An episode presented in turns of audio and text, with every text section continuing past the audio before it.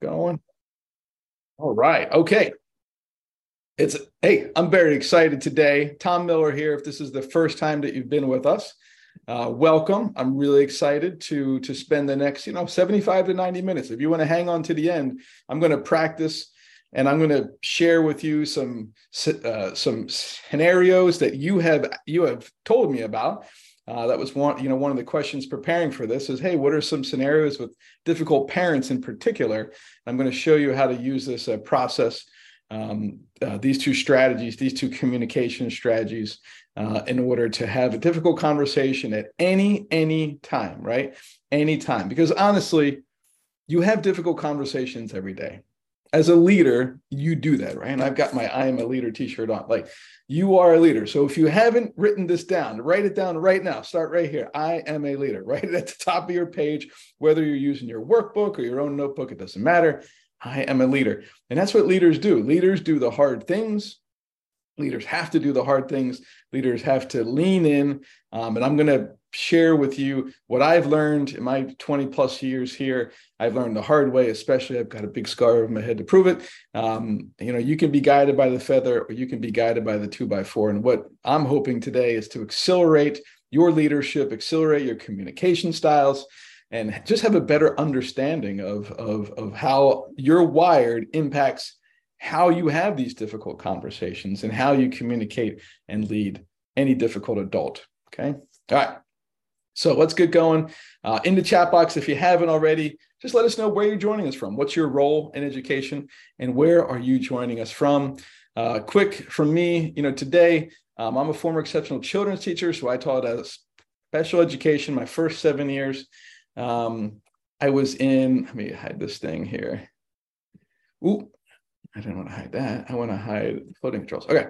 Um, I was a special ed teacher. I taught uh, students with autism in a self-contained classroom my first uh, five years. It was amazing. Best job I ever had, uh, you know, besides this one. I've been a principal. I was a state consultant, but I'm a field expert in areas of school leadership, human behavior, crisis management, and I'm mentored by uh, the top tra- tra- transformational leader in the world, John Maxwell. I'm part of the, the Maxwell Leadership Enterprise, and uh, we have almost fifty thousand certified coaches across the world.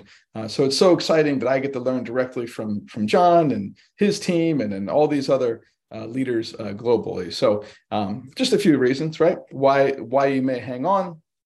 This is my family.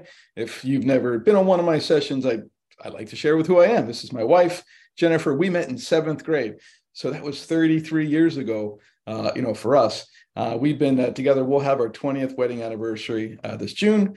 My, my daughter, Devin, she plays ice. Well, you know, we all play ice hockey except my wife, but we're going to get her on skates one day.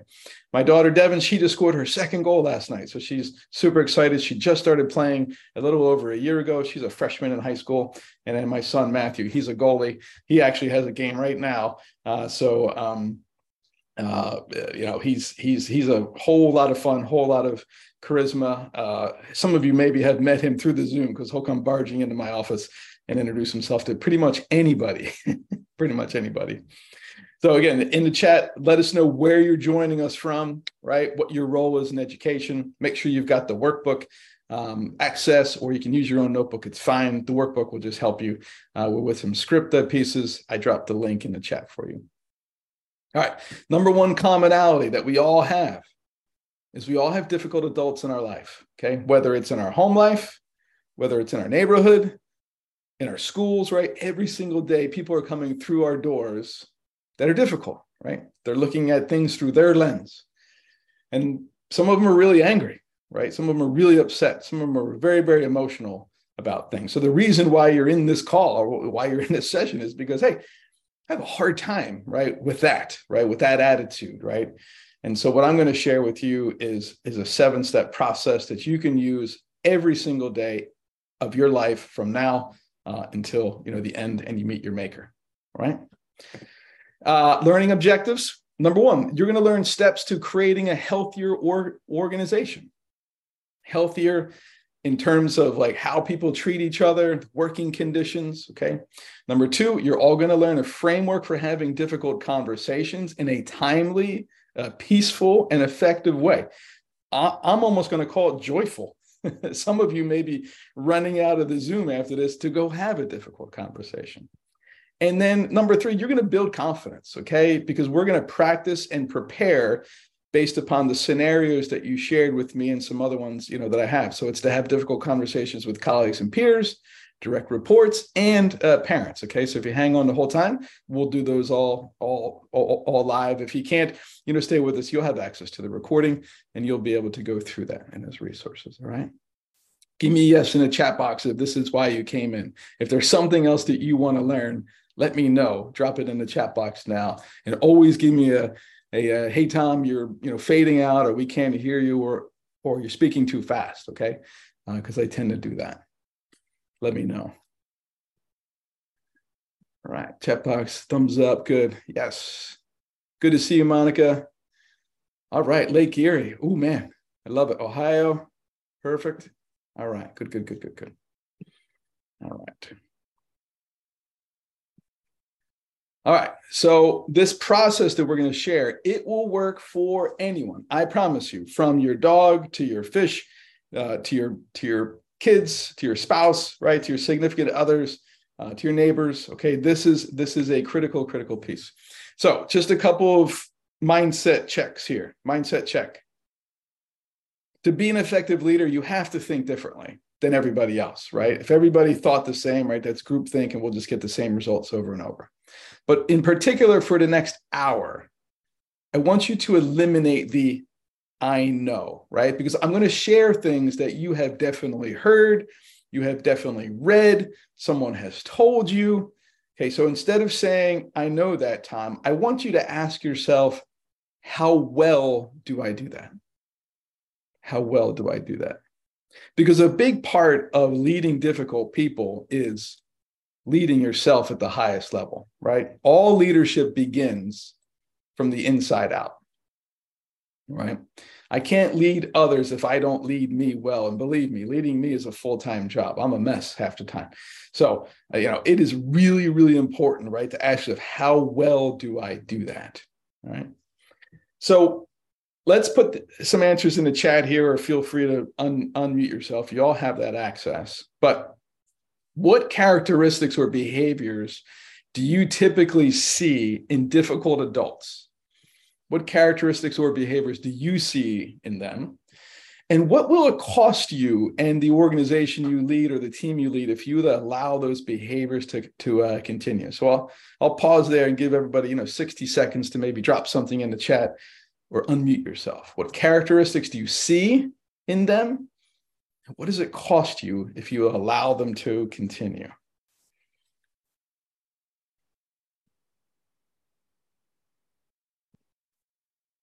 All right, so in the chat, defensiveness, good. Yep, absolutely, Amy. They're defensive. They think from their own perspective, good. Uh, Adults feel they're always right, right? And allowed to continue to become unapproachable and toxic to the culture. Good, Monica. Yeah. That hurts my belly just uh, thinking about it. What else do we got?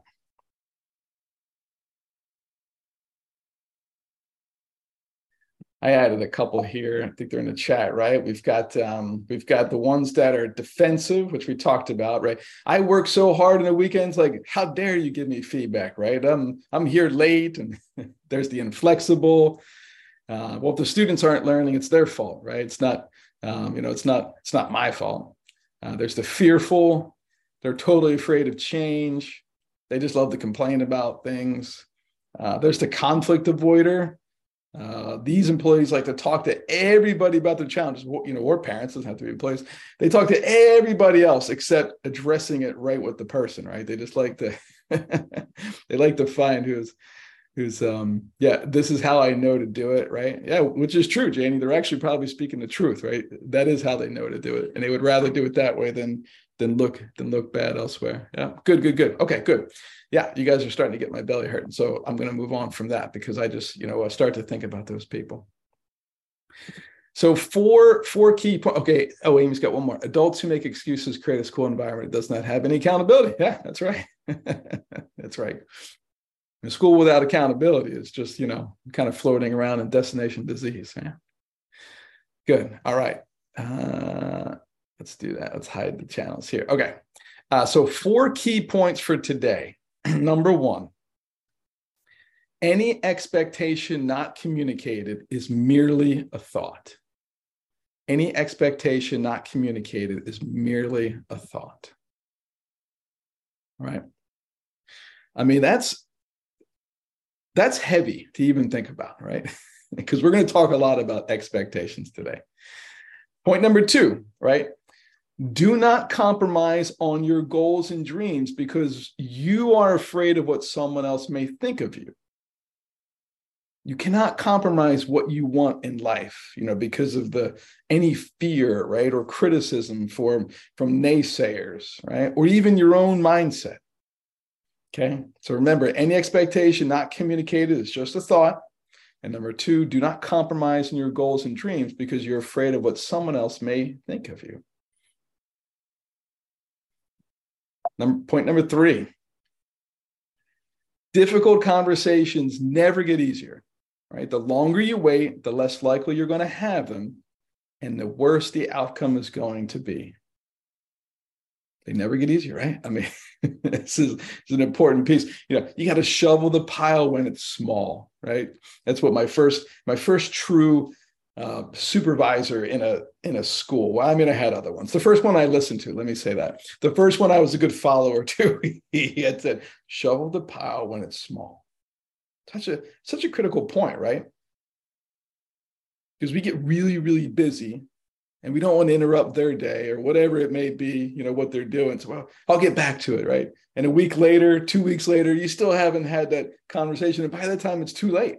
It's like trying to redirect a child who did something wrong and you're just, you know, bringing up old news. And maybe the fourth and most important point, and I, I stole this from Todd uh, Whitaker. If anybody's ever read Todd's stuff, he's got great, great work. Um, eighteen things, great, you know, what principals do differently and stuff like that. But anyway, he said, if you do not figure out effective and appropriate ways to lead and, commu- and communicate with difficult people, you may become apprehensive about c- uh, communicating with all people. And I had a, I had a supervisor like that. I, I never understood why he walked around the, the school all day with his head down. He didn't want to talk to anybody. Right? And no communication is still communication, everybody. Remember that. No communication is still communication. This is really, really important that as a as a leader, an organizational leader, no matter where you are, whether you're, you know, a teaching assistant on this call, a teacher, um, somewhere on the leadership team, high up in the organization, a board member, it doesn't matter. You have to learn how to effectively communicate difficult people and lead them. And lead them, right? And that's why you're here today. You're like, yeah, duh, Tom, that's why I came. And so I want you to think about this, right? So this is the, this actually is the second thinking differently point, not number one, but maybe this is the most important piece. The other one was ask how well do I do it? The lens principle, okay? The lens principle. I want you to understand this, so that we don't see others how they are. We see them how we are. Right? We see them through our lens. We see what they're not doing through our lens. The why aren't they doing that? Why don't they see that? Why don't they address that? How do they not see that kid sleeping in the corner? How do they not know that they cause everybody else to have an ulcer when they walk in the room? How do they not know that they suck the oxygen out of the room when they come in? How do they not know that their email comes off like rude? You know, our lens, not their lens. It's our lens. And this is why we tend to lead by faulty assumptions. And assumptive leadership is by far the most dangerous leadership style. It's really dangerous. Okay, so remember the lens, you know, the lens principle. We'll we'll talk more about that. And maybe some of you have already gone through our DISC leadership uh, program, but if not, you know, I'll talk more about it later. Um, but DISC is is a tool that can help raise your awareness, right? It helps you understand the four types of personality styles and why people do what they do. But you do that through better understanding why you do what you do, right? Do I make decisions fast, like a D? Am I decisive? Am I more the I style, like the influencer? Do I like to be around, you know, uh, people, but I, but I, you know, I got a lot, you know, sometimes happening? Or am I the S style? Am I, am I loyal, but I don't like conflict, right? And I, and I don't always want to change. And, and so, you know, how do I lead that way? And, or am I more the C style down here in the bottom left? It's very, very black and white and cut and dry. And I need to know why everything's happening. And I need a precise, you know, process to make sure everything occurs. It's really important to know. I mean, there's forty-one different blend styles in the world, forty-one different styles. So as you're leading all of your people, they're, they're all different, but they're predictably different. And you can learn how to lead each one of them um, by going through that process. All right.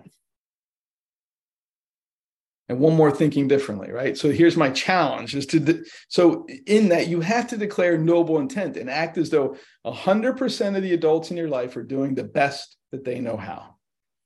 Everybody's doing their best. Guaranteed. Now, they may not, may not, you know, give their best effort every time, but they're doing their best and they're doing what they know. They're doing what they know. I've never met anybody who woke up and said, I'm going to be incompetent today. I'm going to fail on purpose today. Now, I've definitely heard uh, people say, I'm not going to do it that way. I've seen people be more fearful of looking incompetent than getting in trouble, right? I mean, think about that. When you have a curriculum change and you've got some, you know, teachers that are not willing to participate. They're not leaning in. They would rather do what they know, right, and be mediocre rather than do something outside their comfort zone and look bad. It's truth. So we have to declare noble intent. You know, we have to declare that everybody in our life, they're all doing as best as they can. And right? So we have to put a ten in their head because we got to value them. Because if you don't value people, right? If you don't value people, you can't lead them. You can't lead anybody you don't value. So that's how we're going to have to, we're going to have to think differently. And as painful as that is, I hear you, everybody, like, and Tom Miller, he's out of his mind. If you don't value somebody, you won't have the difficult conversation with them in the right way to help them do something differently. It just won't happen, right? And one more note. Nothing I say today is meant to excuse the inappropriate behavior, though, right? People cannot do inappropriate things. They cannot do unethical things. They cannot do things that hurt their teammates and hurt kids, right? Nothing's accepted, but that's why we have to learn how to address it. I'll stop there. See, Rosanna, I don't see any questions in the chat. Uh, in case, I'm going to make sure everybody's got this. I'm going to drop this link one more time.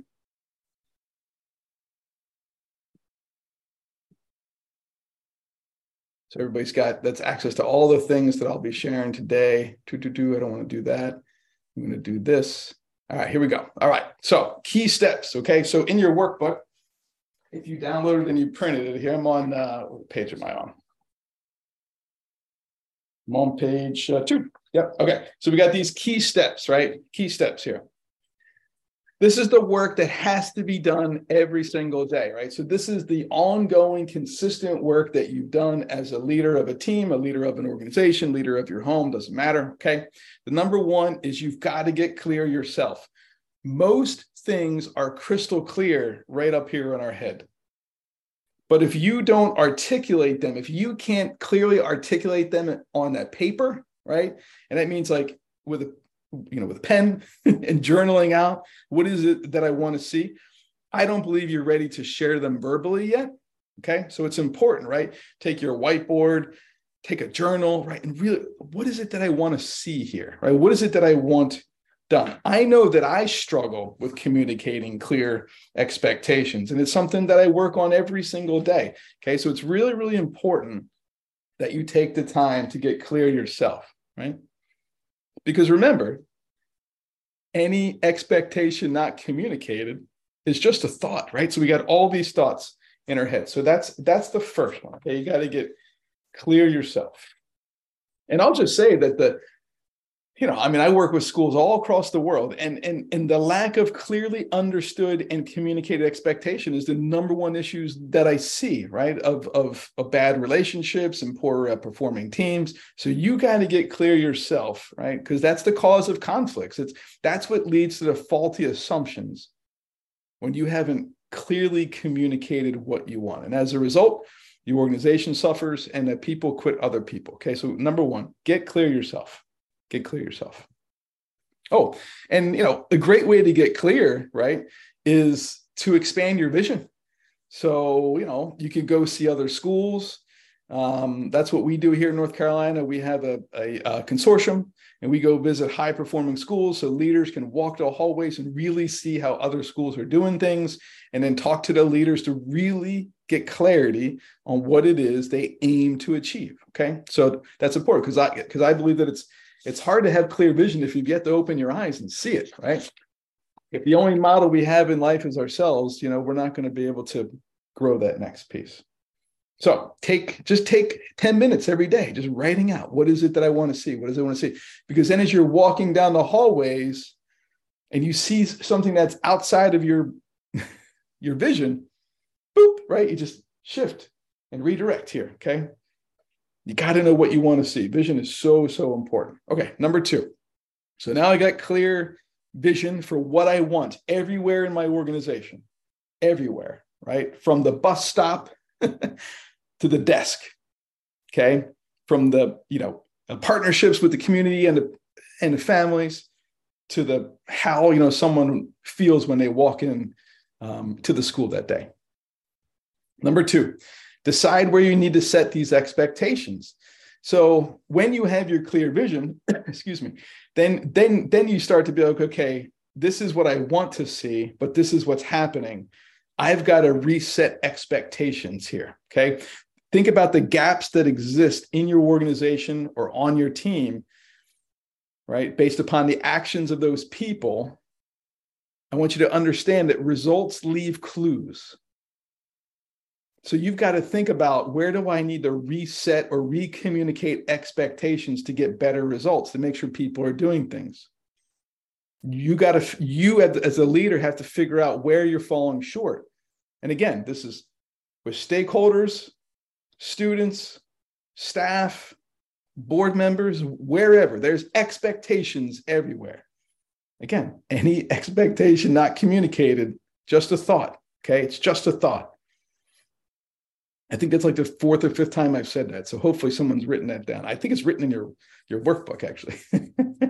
And an expectation is defined as believing that something is going to happen or believing that it should happen in a certain way.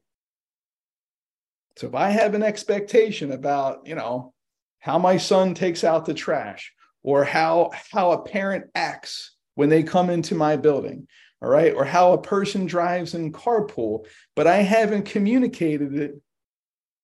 Just a thought, okay? Just a thought.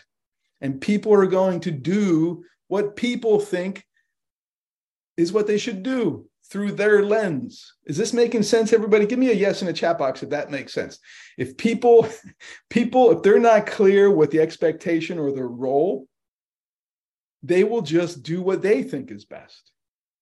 Now, some of it, they do it based upon their personality, right? And some of it, they're just doing as best as they can because they're not really sure. Yeah, okay, good. I got some yeses in there. I love it. All right. Thanks. Thanks for participating there. Okay, good. Okay, so this is that's a really, really important part, right? So people need to, they deserve to know what is expected of them. Because in the absence of information, people assume the worst. They assume the worst, right? That's that communication gap. I mean, think about this. If we don't set expectations and then communicate the expectations and then hold people accountable for what we actually haven't communicated, that's going to cause conflict, right? Because our mind is going to, oh, they're lazy, they're unfocused, they're egotistical, they're insubordinate, and they're they're just going about their day, doing what they think is expected of them. While you as the leader, right, are watching them do exactly what you think they should not be doing. Again, doesn't matter if it's a student, a parent, a teacher, your, you know, your own direct supervisor, all of it. Okay, really, really important. You got to decide where you're going to set expectations. Don't judge me on something that you haven't told me you want me to do, right? So this is why you've got this workbook, to really go back and reflect and write these things out. All right, number three, we got to understand the why, okay? So provide people the context and the justification of the expectation is going to increase accountability. And it's going to help people understand the bigger picture and how meeting that expectation helps achieve the bigger picture goals. It's going to accelerate their overall support. That's why it's so important that you get really clear yourself and you write like, this is why we do this here. This is what we do at Integrity Academy. When kids come here, they're going to, you know, this is what they're going to feel. This is what they're going to do.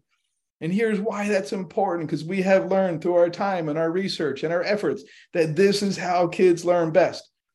This is why we treat each other. I mean, whatever it is, okay? Got to understand the why behind the expectation. And I go much, you know, deeper in these, in our um, master communication course, which I think some of you already signed up for, which is great. All right. So I'm just trying to hit these at a high level here. All right. Number four, after you've gotten clear, after you've set expectations, right? After you understand the why, then you got to meet with the employees or the stakeholders face to face. So this happens in town hall meetings. It could happen through YouTube videos, right? You know, with your families, if you can't get everybody in the room, it comes through, you know, um, uh, you know, clarifications in handbooks, right? Or, you know, policies. It could be in big meetings, small meetings, one-to-one meetings. It doesn't matter, but it needs this face to face. Because fifty-five percent of communication is body language.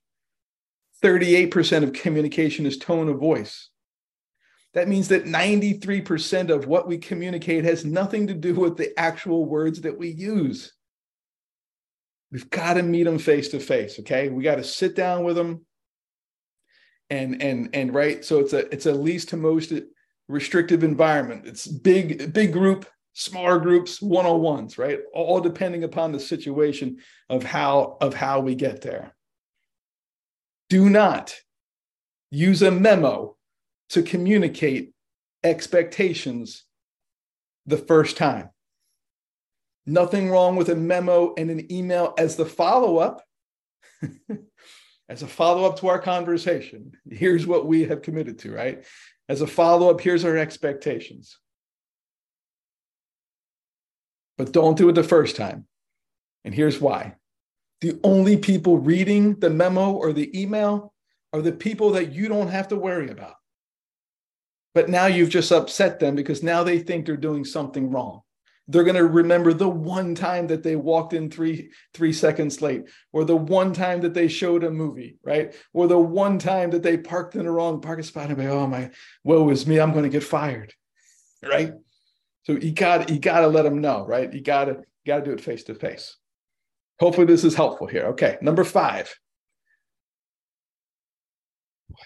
Oh, I don't know if I like this one. Uh, I think I've got these out of order here. Hold on. No, that's right. Okay, so you're going to gain agreement and commitment at that meeting. Okay, so let's let's just stay at the meeting here. Um, gain agreement and commitment at the meeting. Once you've documented expectations, right? Everybody's read them. Everybody understands them. You're going to gain co- a commitment through asking questions, asking people to repeat, right? Maybe you have them do some sort of practical activity, like examples and non-examples of your core values, examples of non-examples of the rule. Maybe you put them in round tables, right? You find a way to make it stick, okay? Find a way to make it stick and gain agreement and commitment at that meeting. Big group, small group, you know, one-on-one. Maybe they sign off on something, right? Maybe they fill out something. Whatever it might be, it's important that you know that they know these are the expectations, right? You have to avoid things like, everybody got it, right? Did you get the memo, right? You know, you got to be specific, right? Be specific in what you want, okay? So it could be like a question like, um, what do you understand is your responsibility in this initiative, right? What are your next steps, right? What are you going to do first? Um, what specific questions do you have regarding the task or the project? Um, when can you have this completed by? Or are you able to commit to the to, to the five o'clock deadline on Friday? Whatever it may be, right? You're you're gaining commitment. You're gaining certainty that they understand, right? So let's say that we set a rule that, hey, next um, Friday, I need all of the data in the Google Drive from the MAP test, and I need it broken down by um, by a standard, right? The reason is because I'm going to work on it over the weekend for when you come on Monday, you're going to have a breakdown, okay, of the standards that need to be retaught. I mean, you know, right? You're, you're, you know, stating the deadline, the commitment, the what you want, right? People love clear answers, right? According to the DISC uh, profile, eighty-six percent of people are the S style or the C style. That means they're process oriented. That, that means that they love to know how and why. They love clear answers. They love quality instructions, and they like to feel valued. So you got to make sure that if you're a big picture leader, you're able to break down these expectations and give them specifics, not wandering generalities, right? People want a meaningful specific. Then, okay, you're going to identify the current reality. Okay, this should be step six in your workbook. I think I've got it written wrong in the PowerPoint. So identify the current reality. You cannot lead from behind your desk. Okay, so after I have gained clarity, I've stated my expectations. I understand the why. I've met with people. I've gained commitment from people. Now I'm going to lead by walking around, right? I'm going to check. I'm going to inspect what I expected. I'm going to make sure that my vision in reality matches the vision that I wrote down on paper, matches the vision that I have in my head. Okay, you're going to check in with everybody, make sure they understand, make sure that they're taking those first couple of steps, make sure that they know their expectations and the deadline and their responsibilities. And remember, everybody on your team and in your organization is going to have a different length of rope, right? So some, you know, people may need a minor check-in versus some people may need like a total follow-up, right? If, if, they're, if they're on a short rope, it's like, hey, you know, they, they tend to not meet expectations. So I need to meet with them more often or have somebody meet with them more often so we can make sure we get to the best result. You don't want to micromanage, right? But you do want to explain, you know, the why and say, hey, you know, hey, look, the last thing I want, right, is for you to work on something that I did not clearly, clearly, clearly communicate. So when you get to this point, let's just have a check-in, right? Because I want to make sure you're on the right path. Your time is valuable. It's valuable to you. It's valuable to this organization. I don't want you going down the wrong direction, right? Because sometimes, you know, sometimes I don't always communicate great, right? I don't always uh, communicate clearly. So I want to make sure you know exactly what you need to do. You've got to take the lead here, right? Now, remember, completing these first six steps is critical before you can truly create an, or, you know, an organization that's, that's holds everybody accountable, that joyful accountability we talked about. And And accountability is not a bad word, everybody. Accountability is I can count on you, right? You're just That's really what accountability is, is I want to count on you. I'm counting on you to do what I ask you to do. Whether you're a parent, a student, a teacher, right? Does not matter. Does not matter, okay? All right, and the last step, step seven, this is where, you know, we're going to spend the bulk of our time now. We're going to address the little things immediately. Before we do that, I'm going to see if we got anything in the chat. Agree, you need to communicate expectations in order to hold them accountable. Yeah. I'm going to pause there, see if there's, is there any thoughts or questions about those first six very, very important steps? And they're happening all the time. Like those six steps never, never, never go away.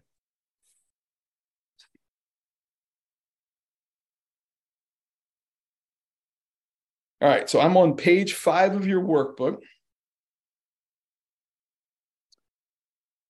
And so here's the first example that we're going to use, okay? Because we got to address the little things immediately. This is the first example. Let me get this thing out of the way here. All right. So Let's say it's uh, Tuesday, right? It's this Tuesday, which is what, March seventh. All right.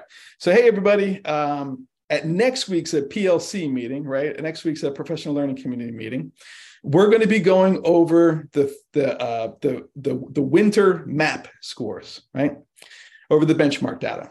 So uh, here's what I need for everybody is to have your student data, right? Including the most common questions missed per standard, uploaded into the Google Sheet by Friday at five o'clock. This is going to give you three days from now, right? Because it's Tuesday, Wednesday, Thursday, Friday, to complete that either during your planning time or do it after school. It's up to you when you do it. Um, do it during, you know, school hours so you can get help from your team if you need it. Uh, but I'm going to take these per teacher and have a grade level by grade level breakdown for you Monday. And then this will give you two days to look at the data before we come right back to our next uh, P L C meeting next Tuesday, all right? What questions do you have about uploading the data or how to, how to break the data down, right? So I'm, I'm gaining commitment. I help them understand, you know, the why, um, right? That's my, that's my example. So now it's, it's Saturday morning, right? It's Saturday morning. I've got my coffee. And I'm going to go look at the Google Drive data. And lo and behold, Tom Miller doesn't have his data in the Google Sheet, right? So I can't do that one, you know, grade level because Tom Miller hasn't done the work. Now, I'm not going to email Tom on a Saturday. I'm not going to text him on a Saturday, right? But first thing Monday morning, I'm going to be right at Tom Miller's door. I'm going to say, hey, Tom Miller, at the meeting last Tuesday, right? This is in your drive or in your workbook. At the team meeting, we agreed and committed to having all of our data in the Google Drive by five o'clock on Friday.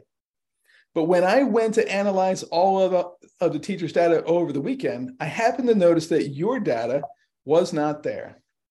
Can you help me understand how come you are not able to meet that commitment? Okay, so this is our first communication strategy. It's called the V R U O L model, okay?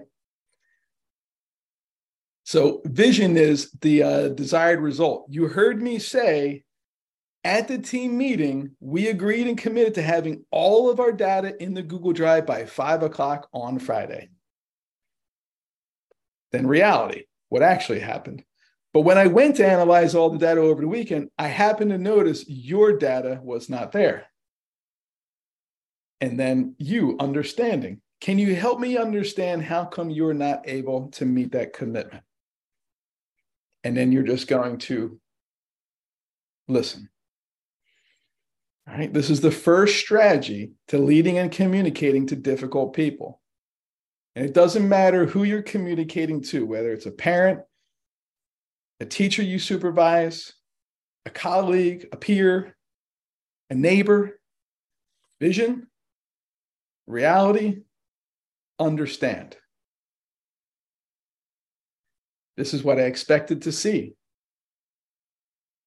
This is what actually happened. Now you're seeking to understand, right? Because your goal here is to seek to understand where Tom Miller went awry, right? Because the O is opportunity. You're going to provide, you know, specifics on how to close that gap for next time, right? Now, depending upon what your relationship is with Tom Miller, right? You may not have the rapport or the, or the permission, right? The permissional leadership to provide options, right? To provide the opportunity, right? You're just VRUing it. Help, help me understand, right? And it could just be, well, what are you what are you going to do differently next time? Right? How, how how will you make sure this happens? So if they're able to, you know, kind of self-coach themselves, that's that's great, right? If they have a growth mindset, this may happen.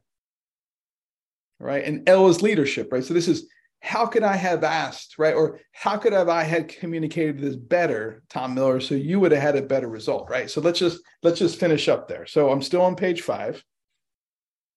So this is, um, I sought to understand, and Tom Miller told me that, I don't know, his dog ate it or whatever happened, right? Well, I'm sorry to hear that you had an issue with getting the data uploaded. Did you ask a teammate?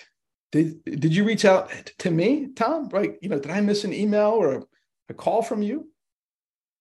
All right. So, so right there's the, oh, right. I'm, I'm, I'm basically leading Tom into, into how Tom can improve, because here's the thing. Tom Miller has to commit to how he's going to improve. I can't change Tom Miller. Tom Miller is who he is. You can't change people. You can create an environment where uh, people can change. They can work on themselves and change, but you cannot change other people. You can only change you, right? And you grow your leadership will help other people grow their leadership because you'll be coaching them, you know, to get there, right? So, so after we come up with some opportunities, right? All depends least least to most restrictive where we are, and you know, you know, either giving a directive, right, or helping themselves, you know, coach themselves to a better answer for next time.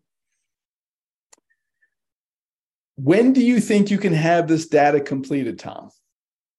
And Tom says noon. Great. I look forward to seeing it then, right? And you probably want to restate the full expectations by standard, most most missed, you know, questions, right, in the Google Drive. And then you're asking them, hey, one more thing, Tom, how could I have improved my communication or support to ensure next time you're able to meet your commitment? And Tom may say, you know, I'm, I'm really not sure. So, okay, well, listen, after you get this project done, I want to meet with you again one day from now. And let, I, I really want to unpack that answer because, Tom, hey, I want you to be successful. And I need to know how I can better lead you. Because I know you you you uh, want to be successful too, Tom, right? So I'm I'm taking some heat here, but I'm really putting it back on Tom, right? So based upon this just first example, everybody, I know this is, you know, just one kind of scenario. What's a what's an action step that you think you can take to grow your ability to lead and communicate to difficult people? Go ahead and write it down first in your book or your notes, wherever you're writing down your action step, and then, you know, drop it in the chat. I would love to, I would love to see it.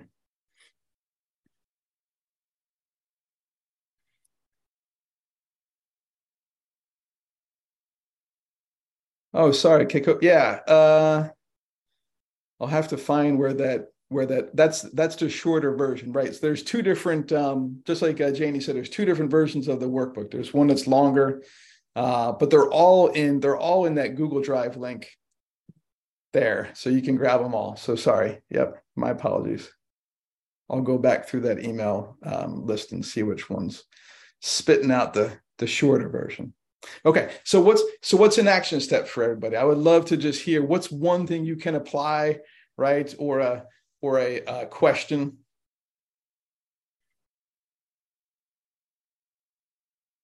I'm gonna stop sharing for a second. Ooh. Ooh,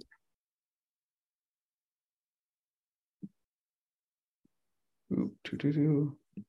All right, and as we're doing it, I'm pulling up the, uh, the difficult parent. Okay, ask them how I can communicate the initiative more clearly. Yeah, that's good, right? I'd like to start a scenario by talking face-to-face with teacher. Yeah, just send an email. Yeah.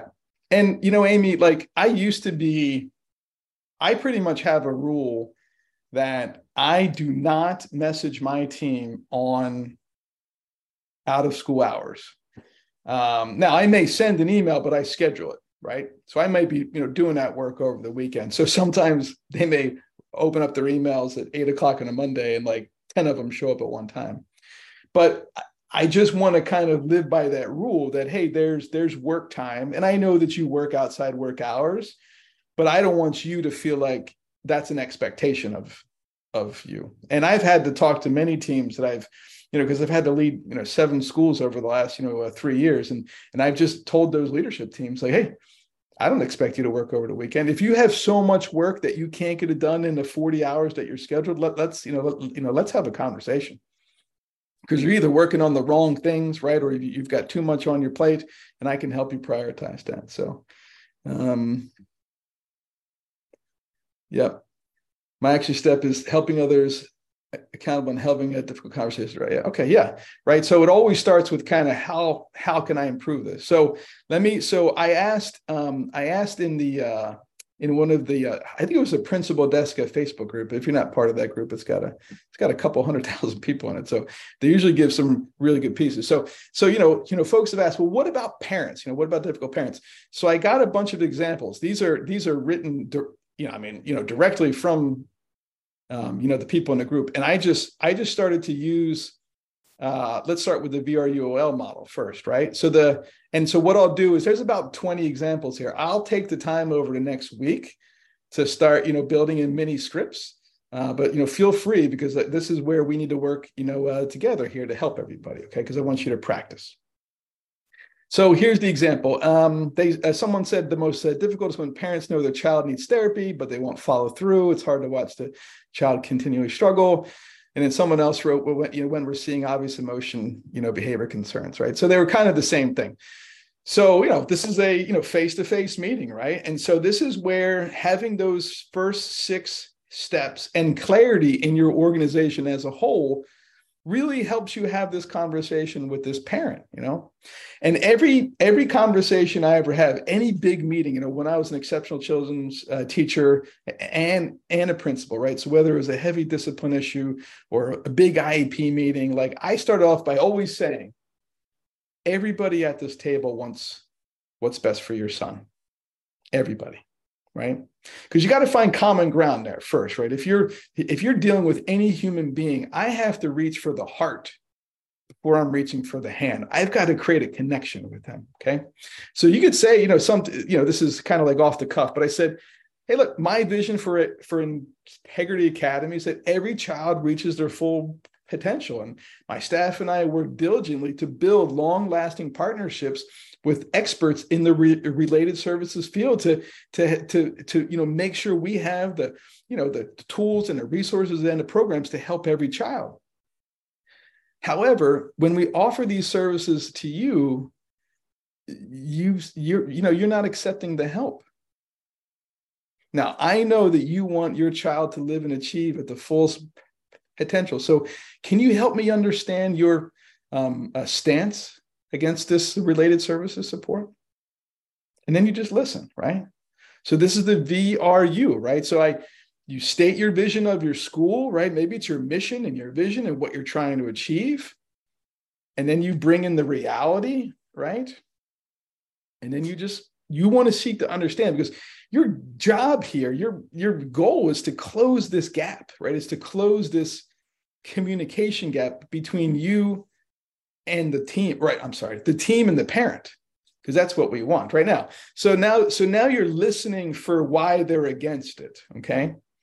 And then, you know, you know, depending upon their answer is where your O comes in, right? The options are, are opportunities. And, and, and, and this is important. I'm going to type this in here. Um, you're looking for the lowest, uh, well,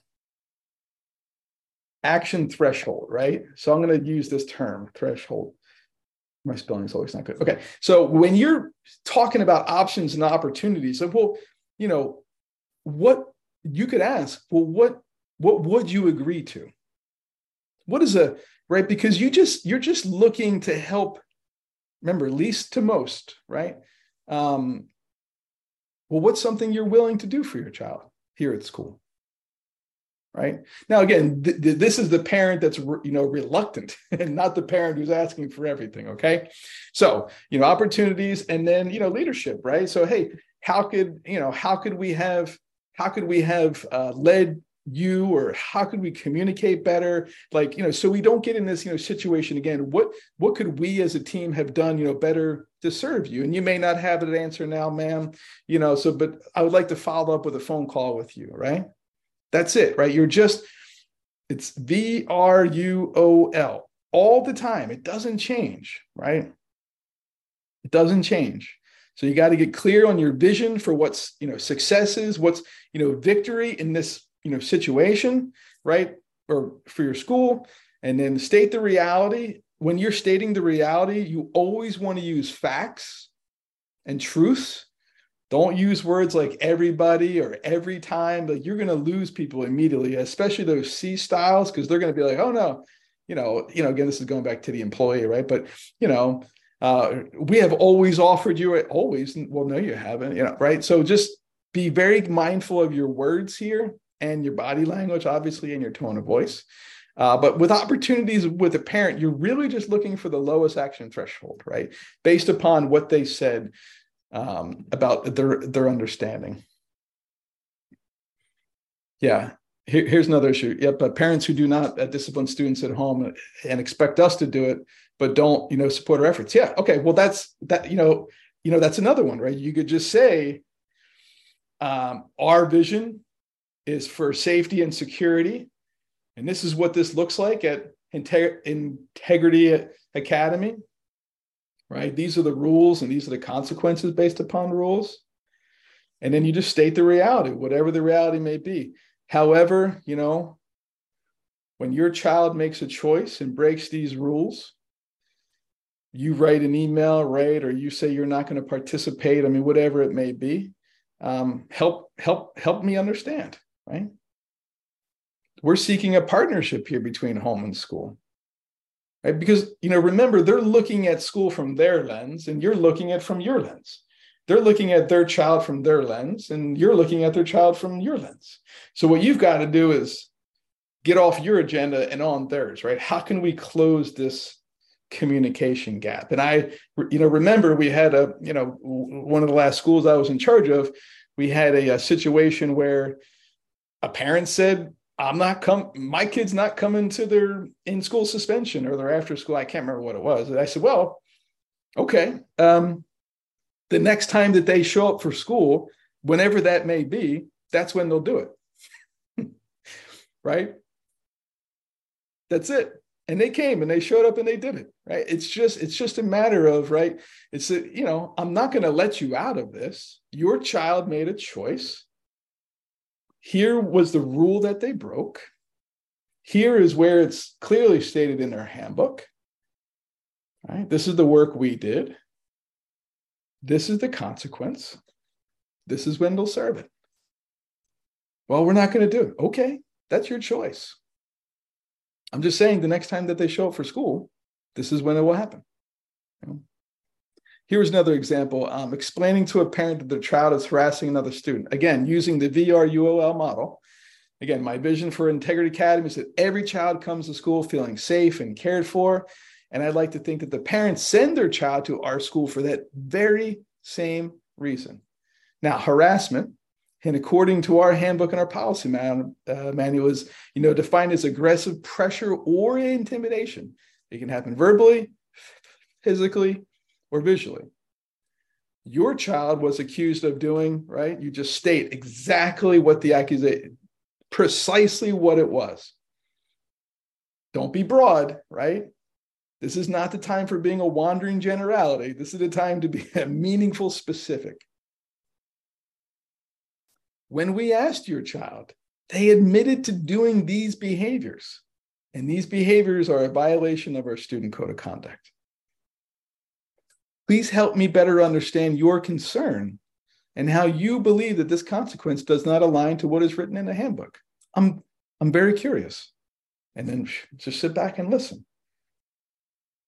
Now, it's important, you know, prior to having these meetings that you've taken the time to, to build the, you know, the norms, right? The norms of your meeting and, and how you'll treat them, right? And how they'll treat you. If you've got a parent who's, you know, off the off the rocker, right? Uh, and just, you know, being rude to you. I mean, you know, you just, you just don't, uh, you just end the meeting. Okay. You just end the meeting. So those are a couple of parent examples. Um, I want to just take a minute or two here to talk about, uh, you know, so like, like, how do we get here?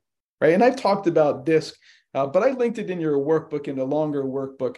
Uh, but there's an email also that'll come with a link, and I'll drop the link in the chat too. But um, our DISC leadership, you know, personality profile, uh, you know, it, this is the, what I love about it is that you've got three graphs here, right? So our personality is driven by, you know, our core values and our behaviors and our uh, beliefs, but what we do right, is triggered by our environment.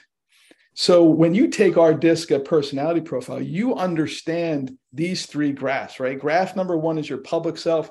This is how you most, you know, what behaves. So for me, I'm a, you know, people person. I like to be out in front. I like to be out involved. I'm a high I.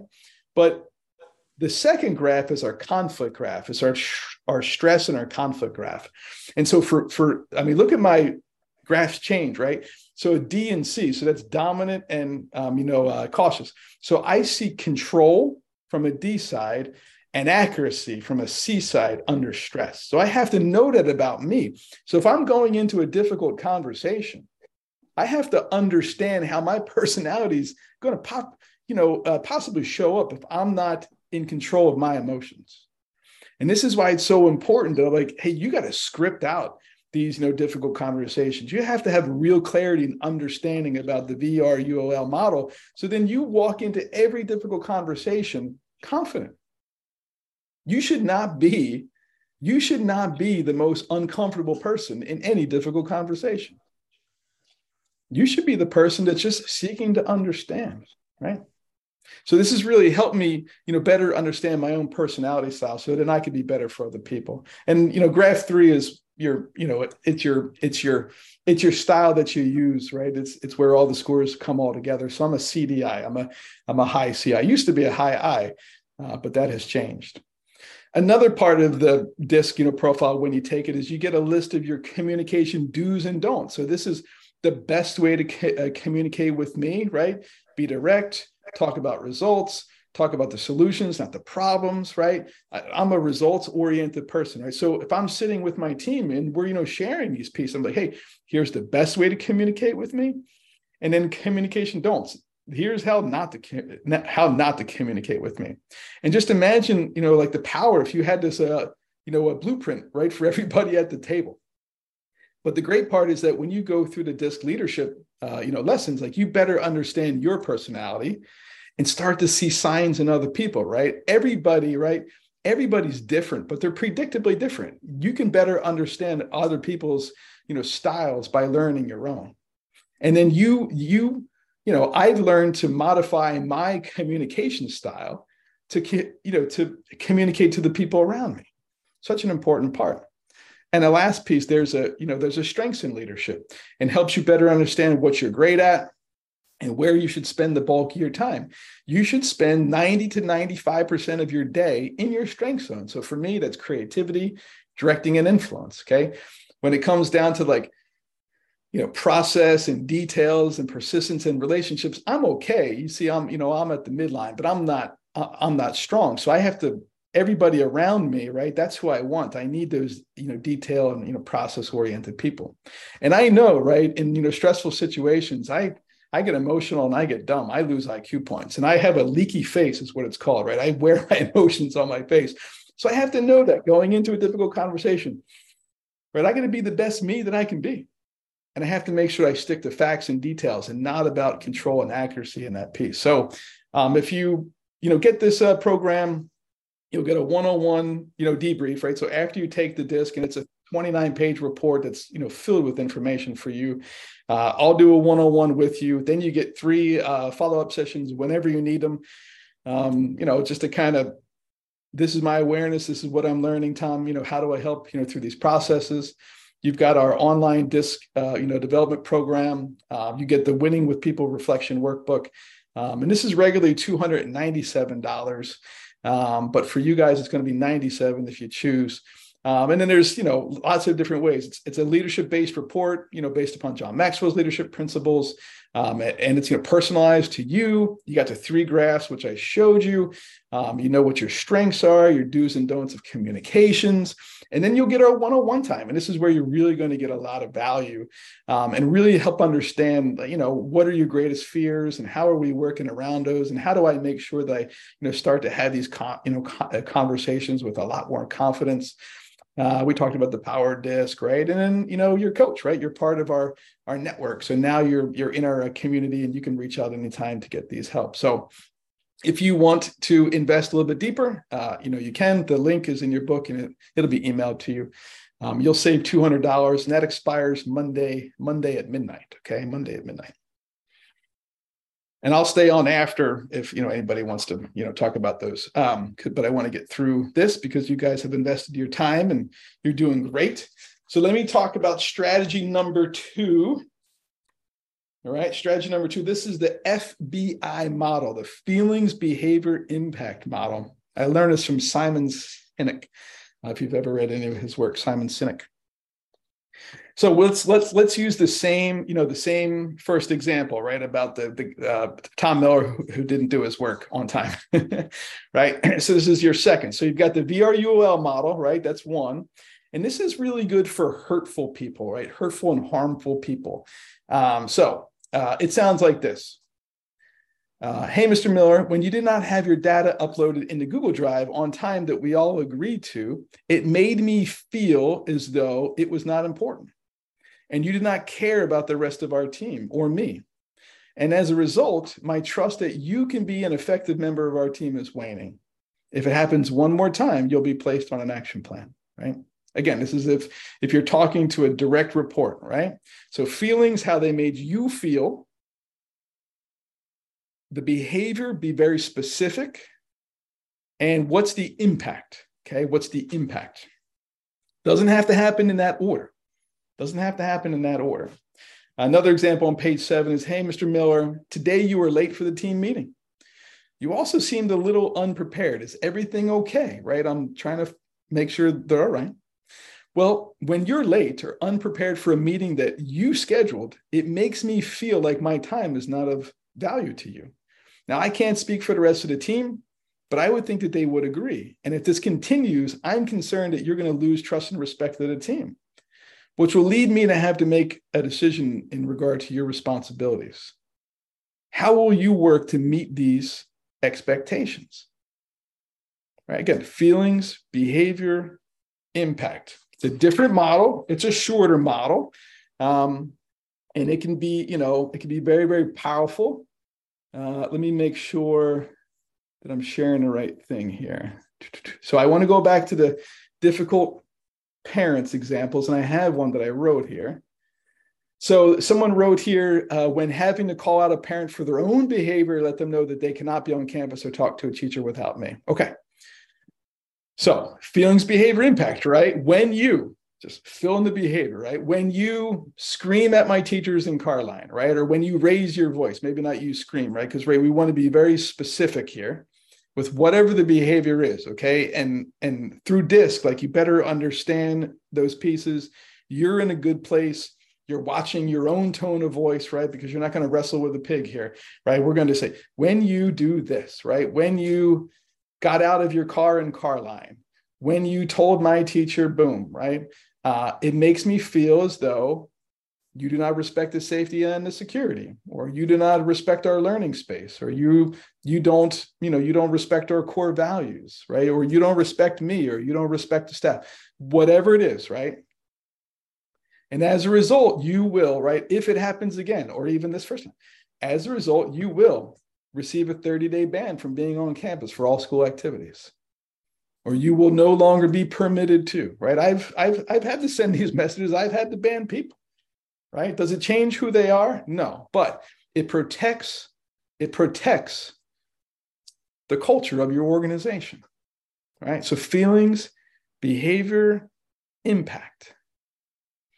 Now, some of you, right, say, I, you know, I'm afraid of doing that because, you know, the central office, right? Or the board, or they're friends with somebody, you know. I don't care, right? When it comes to your people, right? That's what I'm going to tell my board.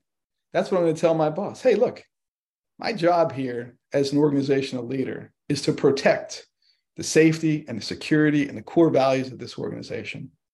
And when somebody, right, chooses to not adhere to our rules and expectations, right, who treats other people, um, you know, unkind and gets away with it, it lowers the culture of our organization, right? You can go right back to your boss and use the feelings, behavior, impact. And the impact might be, you know, as a result, I'm questioning whether or not this is the right place for me. Does that make sense, everybody? Give me a yes in the chat, or are you with me there, right? I mean,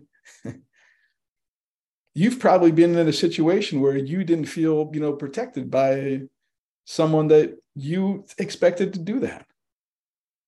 And every time, right? Culture, culture is the worst behavior that will be tolerated in your organization.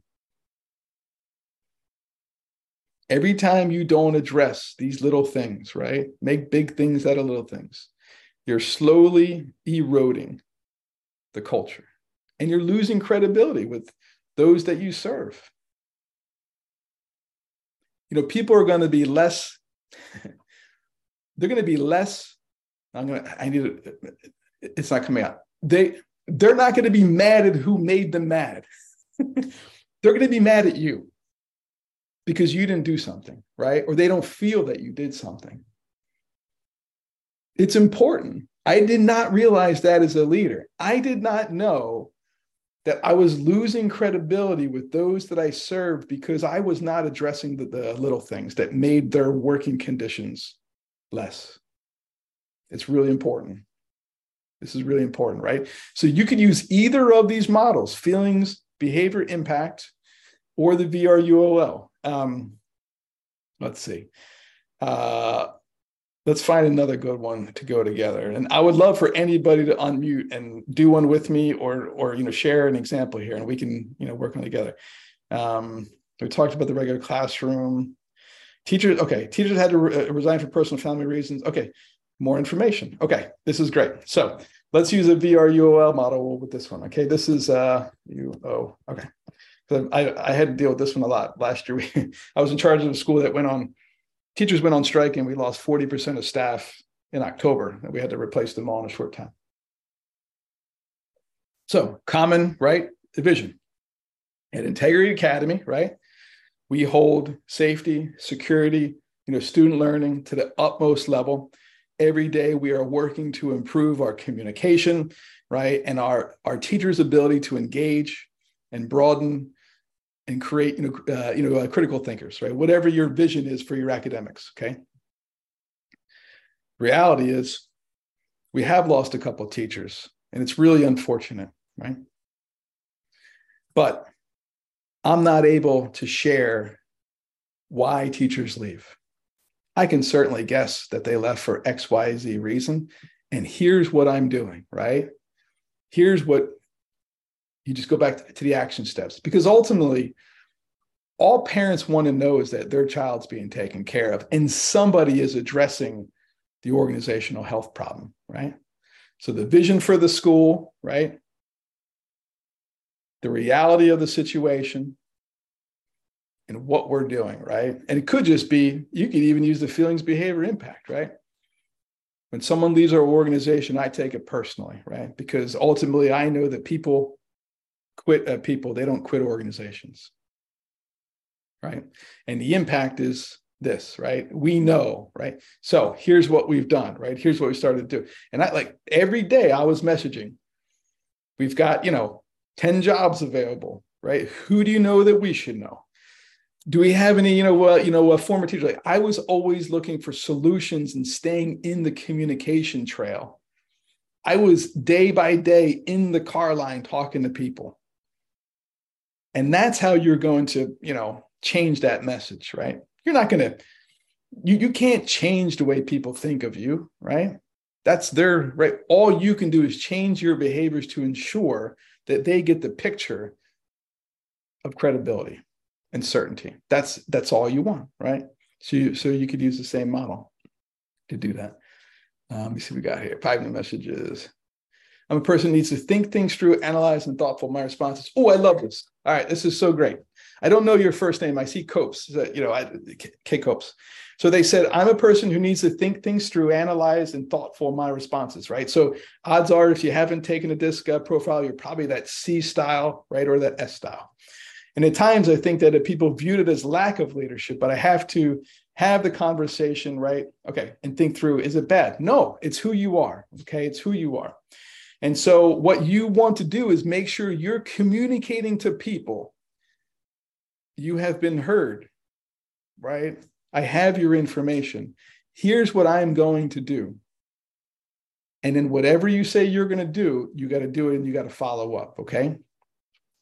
I think it's important that your team even your family members, your stakeholders, but most importantly, your team and those that are closest to you know and understand your decision-making process. That's why doing the DISC as a team, like we do it as a team, you know, we've done it as whole staffs. You know, we've had one hundred people in the room do it. And we've had these teams, you know, talk about this, right? Here's what I bring to the team. Here's, here's, here's some misconceptions about me, that I make decisions slow, right? But here's what I need my team to know about me. Okay. And it's important that when you communicate that, then, then everybody knows, because you're right. People through their lens, right? Their lens may interpret, right? Or perceive that you don't know what to do because you haven't made it, made a decision. You're just going to say, you know, hey, everybody, you're going to gather. I've gathered all your evidences. I've got everything you've given me. Now, you all know I'm a very process-oriented person, right? I like to communicate and I like to get it right, right? Not get it right for me, but I like to get it right as a whole. But to do that, I, I'm going to need to read through this, and I'm, I'm going to probably check in with a couple of you. So in forty-eight hours, you'll hear back from me. And I know you're going to be like, forty-eight hours, that's a long time. But as I've already said, you know, I want to get it right for everybody. I don't need to be right. I just want to get it right. Okay. That's important. So you're just communicating how you, right, how you do things, how you do things. Does that help? Let me see what it is. Keeps going all the way back down. Okay, good. Yes. Yes, it does. Yeah. What's your first name? Kim. Hey, Kim. Awesome. Love it. Yeah. Uh, and it's not bad. It's great. You're perfect. And you were, you were created perfectly and abundantly. So never think otherwise, right? Never, ever, ever think otherwise. That's just, you know, that our, our mind is very cunning. It, uh, it likes to, um, it likes to keep us safe, right? And it, and it likes to create, you know, stories in our head. So, um, all right, let me make sure I've done through it. Okay. So we've talked about feelings, behavior, impact. We talked about the V R U O L, right? So there's two different models here that you've learned today. That was one of our objectives. objectives. Um, so we practice a couple of strategies with parents, right? And so what I'll do, my promise to you is to, I'll, I'll keep working through that. You've got access to it. I'll make sure I reshare it in an email. Um, so then, you know, you can kind of start to see, right? And you can take those with your team and be like, hey, look at this strategy that I learned over the weekend. Let's start. What are some common, you know, uh, parent complaints that we have, right? So we're all equipped and ready to go. Um, to have these have these conversations. So let's finish up here. Uh, make sure you write down your action steps for improvement. Right? What are you going to apply? What are you going to change and teach in your life? And then we're going to go through the D's and C's of communicating with difficult people. So I'm on page eight of your workbook, and I'm sorry, Kim, you know, for you, if you just want to write it down, um, it's on the back page. But you're going to do it quickly, okay? Anytime that you have to have a difficult conversation, you're going to do it quickly. Why? Because difficult conversations never get easier, right? The longer you wait, the less likely you're going to have them, and the results are going to be worse, okay? So just do it, right? As soon as you see it, as soon as your reality vision doesn't match the vision in your head or the expectations you've uh, communicated, you got to address it. You got to address it. So you're going to do it quickly. You're going to do it calmly, right? You're going to make sure I'm in a good place, right? And so it could just be that you're like fired up and you're like, oh my God, I got to address this, right? So you're going to walk over. Hey, my, you know, vision is this, you're doing that, right? At this point, right? You, you, you may just need to re- remove the person from the situation, right? and, and, and, and, and you always want to do it, you know, privately. Um, right. And, and, and so like, you know, sometimes you just gotta, you just gotta say, hey, are you okay? Right. Yeah. Yeah. I'm fine. Okay. Okay. Well, when I walked by, uh, I heard you raise your voice at the kids, and, um, you know, we don't do that here. So why don't, you know, why don't we just do this? I'll, I'll take your class for a couple of minutes. You know, why don't you just go, you know, collect yourself, right? Whatever it may be, but you, you cannot, You cannot come in hot. That's a mistake I've made. I've come in hot. And you all saw where I am under stress, right? Not, not good. So you have to learn, right? So do it quickly, right? Don't hear somebody yelling. and then make a note of it to come back later, right? You got to check on that situation right there. Do it calmly, okay? Do it calmly, do it privately, and do it thoughtfully, right? These, every, remember, we agreed that we would declare noble intent. So we're going to, we are going to take, take the prescription that everybody's doing as best as they can. This is our approach. This is our perception, okay? This is our perception. Do it thoughtfully. All right, so those are the, the four D's, all right? And then the three C's, the three C's. We're going to do it uh, with confidence, okay? Um, this is where I think, right, you know, being in our leadership uh, uh, programs really help, right? The more that you're engaged in a community that's going to, you know, help you and build you, like the, the main reason we don't have difficult conversations is it, it's a confidence thing. I'll be very honest, right? There's something in our head that is triggering some self-limiting uh, belief, right? Someone's going to, well, I can't do that because we already have a teacher shortage. No. If you think that they're treating that, you know, person poorly, right? How do you think they're treating the kids? Or if someone comes into your office and yells at you, how do you think they're treating other people if they're going to yell at their boss? If you have a parent, right? If you have a parent that comes in and screams and does all these pieces and, you know, what do you think they're doing to the other people? Now they're, now, now they're getting other people to second guess. Why am I here? I don't want my kid around that. How come no one's, right? That's what they're thinking. How come no one, they don't care about that person. They care about how come no one's doing something, right? So, so confidence, right? So you do confidence, right? You do it with clarity and on common ground. Common ground here is really, really important, right? You know, the common ground is safety, security. Your child's our number one goal, right? However, you know, you can do that. You just can't do it here, right? Common ground. And if you don't have common ground, right, and you're seeking common ground, there's four ways to do it. Um, it's called FORM, F O R M. It's one of the lessons in our master communication course that some of you already hopped in already that you'll get if you hop into the DISC, you know, profile, or, or if you, you know, get the other deal, you can do it that way too. But, you know, finding common ground, uh, family, right? Understand and know parts about their family. Tell me about your family. Do you have any brothers or sisters, right? Or, or you know, where are you from? You know, what's a what's a school you're at? You know, before it, you're finding common ground. Uh, the O is occupation, right, or organization. Where did you work? What did you do? The R is recreation. What do you do for fun, right? They, maybe they read, maybe they run, right? And M is mission. Like, hey, what what you know gets you excited every day? What what you know really just fills your heart, right? If you ask those four uh, questions of any human being, family, right, or from, organization or occupation, recreation and mission, I guarantee you are going to find some common ground with them to, you know, be able to build some traction with them, right? We're like-minded. We're, we're, right? We've, we've done the same things, or we've been to the same place, right? You're just, you're seeking for something, because motion creates f- friction, and friction is good because it gets us moving, right? It gets us moving. That's what you want. You're looking for something to find some common ground. So what will you do now, right? You've just spent, I don't know what time it is, probably close to eleven. So ninety minutes almost, right? You've invested ninety minutes of time. You've hung in here. It's a Saturday morning or Saturday afternoon, all depending where you're at in the world. What will you apply, right? So based upon this time we spent together, what will you apply in your life? Write it down or put it in the chat box.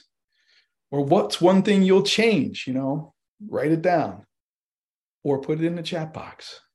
And what will you teach someone else, right? You've got the workbook. You'll have the recording. You can take this recording and share it with your team. Say, hey, Monday morning, everybody, we're going to go through this dealing with difficult people, right? Maybe that, you know, you, you just use the lesson, or you could do it yourself. You, you could work through some of the pieces. Right. Very, very informative. Yeah. Tell me, tell me what was most informative, right? And I'm really, really like, what's your action step going to be? I'm really, yeah, I used a model. Uh, good, right? So you got two different models, the V R U O L. Um, and if you want to, right, if you really want to go, you know, deeper, you can uh, you know, click the link uh, that comes to your email. Um, I'll actually, um, I thought I had it here. Maybe I don't have it here. Let me grab it. I'll drop it in the in the chat as well. Um, if you want to just hop right into the program, you can do that. It's in the chat. Anybody have any questions? Yeah, communication, how to lead base, who I am. Oh, that's good. Yeah, that's good. Kim, I like the F B R F B I format. Yeah, yes.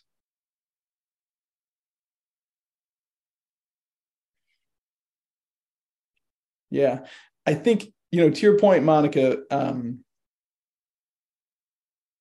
yeah, you can't, you can't use either of these. I mean, you could, right? But it's not going to be as effective because remember, there's five levels of leadership, right? There's, there's the positional leadership. That's the bottom level of leadership.